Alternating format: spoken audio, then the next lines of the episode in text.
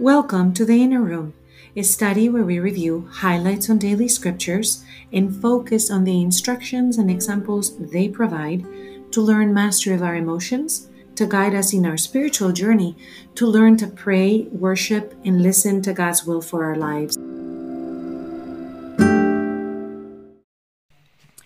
We begin our reading of the book of Sirach. It's also called the book of Ecclesiasticus, and it contains ethical teachings because it was not part of the original Jewish canon. The book of Sirach is not included in all the Bibles. It's one that is considered an apocrypha in some of them, and um, in the books of the Reformation, it's not included. It's part of the Eastern Orthodox and the Oriental Orthodox and the Russian Orthodox, the the Catholic uh, tradition. Uh, in the Anglican, it is sometimes included as sort of a book of manners, the same with the Lutheran, but in general, uh, the books of the Reformation do not include it. The books that that make up the Bible of the Reformation. So it's an interesting book, and it was written by Ben Sira of Jerusalem around 200 years before Christ. So it is part of the Jewish canon of the diaspora. So when the Jewish people left Jerusalem, they, they were sort of spread out and they took with them certain writings of the time. They took these writings from one author, Ben Sira of Jerusalem, because it contained ways of behaving that were pleasing to God. And it made it into the Septuagint in the Greek version. If you look back at all the translations of the Bible, I love it. I love going back and understanding words in Hebrew, in in Greek, and seeing how they were translated in different ways. You find that this book of Sirach is there. And the part about that book that I wanted to ponder about today is the idea of praising God, worshiping God, the act of praise being a sacrifice. And how is that? The, the, the verse itself says, in, work, in works of charity, one offers fine flour, and when he gives alms, he presents his sacrifice of praise. In a generous spirit, pay homage to the Lord, be not sparing of free will gifts. This idea that we have a sacrifice of praise was something I, I thought of pondering. Because when we think of praising, we think of something that comes from the heart as a, an expression of exaltation and thanksgiving and joyful you know, a joyful expression, but it seems to be counter to the idea of sacrifice. So, what's a sacrifice of praise? One of the things that I've been studying in this book called Intercessory Prayer by Dutch Sheets, which I highly recommend, is the idea that our praise is an incredible weapon against the attacks of the enemy.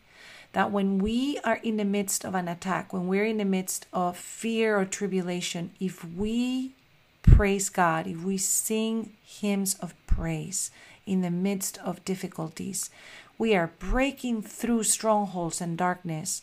And it is just an amazing tunnel of grace that gets created. So that's one side of the sacrifice of praise. Then we come to Psalm 50, the psalm for today, and we find that to the upright, God shows this his saving power.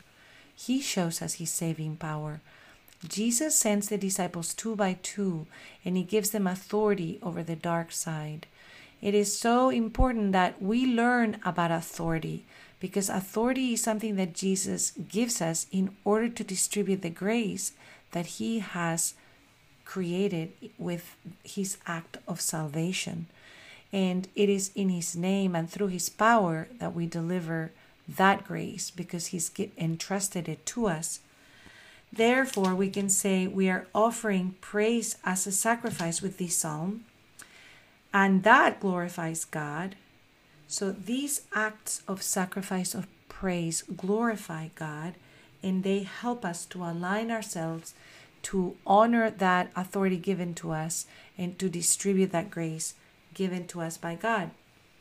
In the Gospel of Mark, chapter 10, we find Peter saying, what is going to be the price for those that leave mother, father, possessions, everything behind? Jesus says you'll receive a hundredfold, a hundred times uh, for what you have given.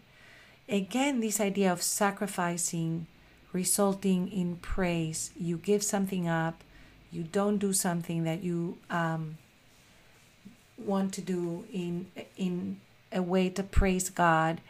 And this is an act of sacrifice that results in praise as well. I remember when I was little, my mom would say, Well, if you want that piece of candy right now, it's before lunch, you can have it. Offer up that feeling, that sacrifice that you are not having what you want right now, and it builds your self determination, it builds your self discipline, it builds your self will.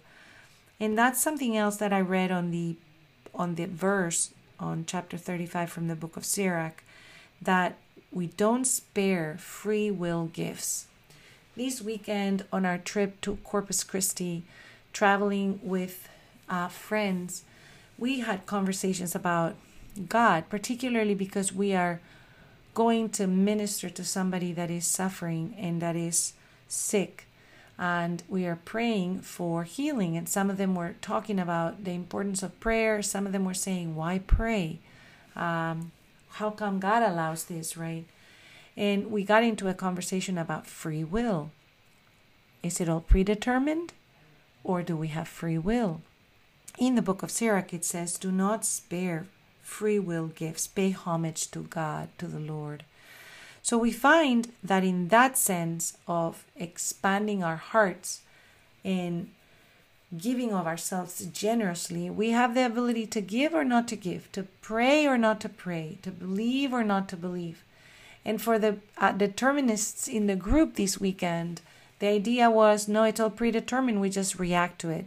But we got to a place where we realized yes, we have a way to choose how we spend our time, where we spend our time. We have a way to choose how we focus on things. Do we focus on what's good or what's bad? It's always available. Right now on this trip, what do we focus on? Do we focus on the thought that this is the last trip or do we imagine that we're going to have more trips? Do we create other experiences?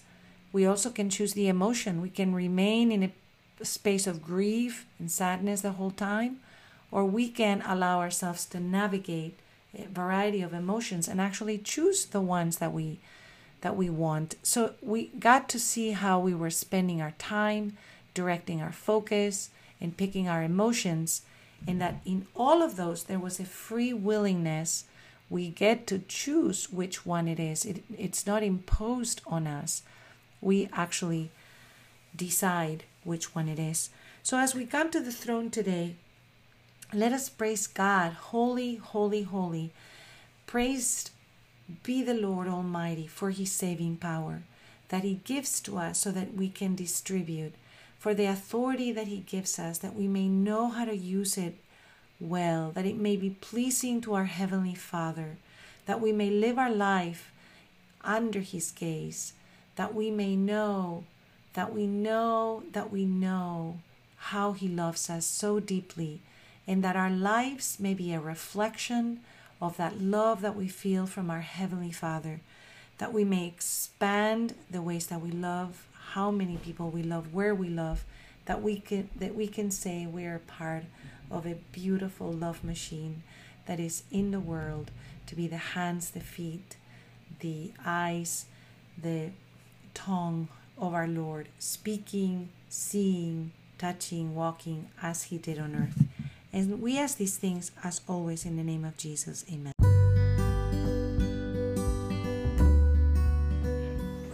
Hello, this is Sofia Fonseca de Niño, and I welcome you to this inner room. You can find us on Facebook, Twitter, and Instagram under the Inner Room Emotions in the Bible, and we would love to hear your questions, your ideas, or your comments. Thank you for joining us today.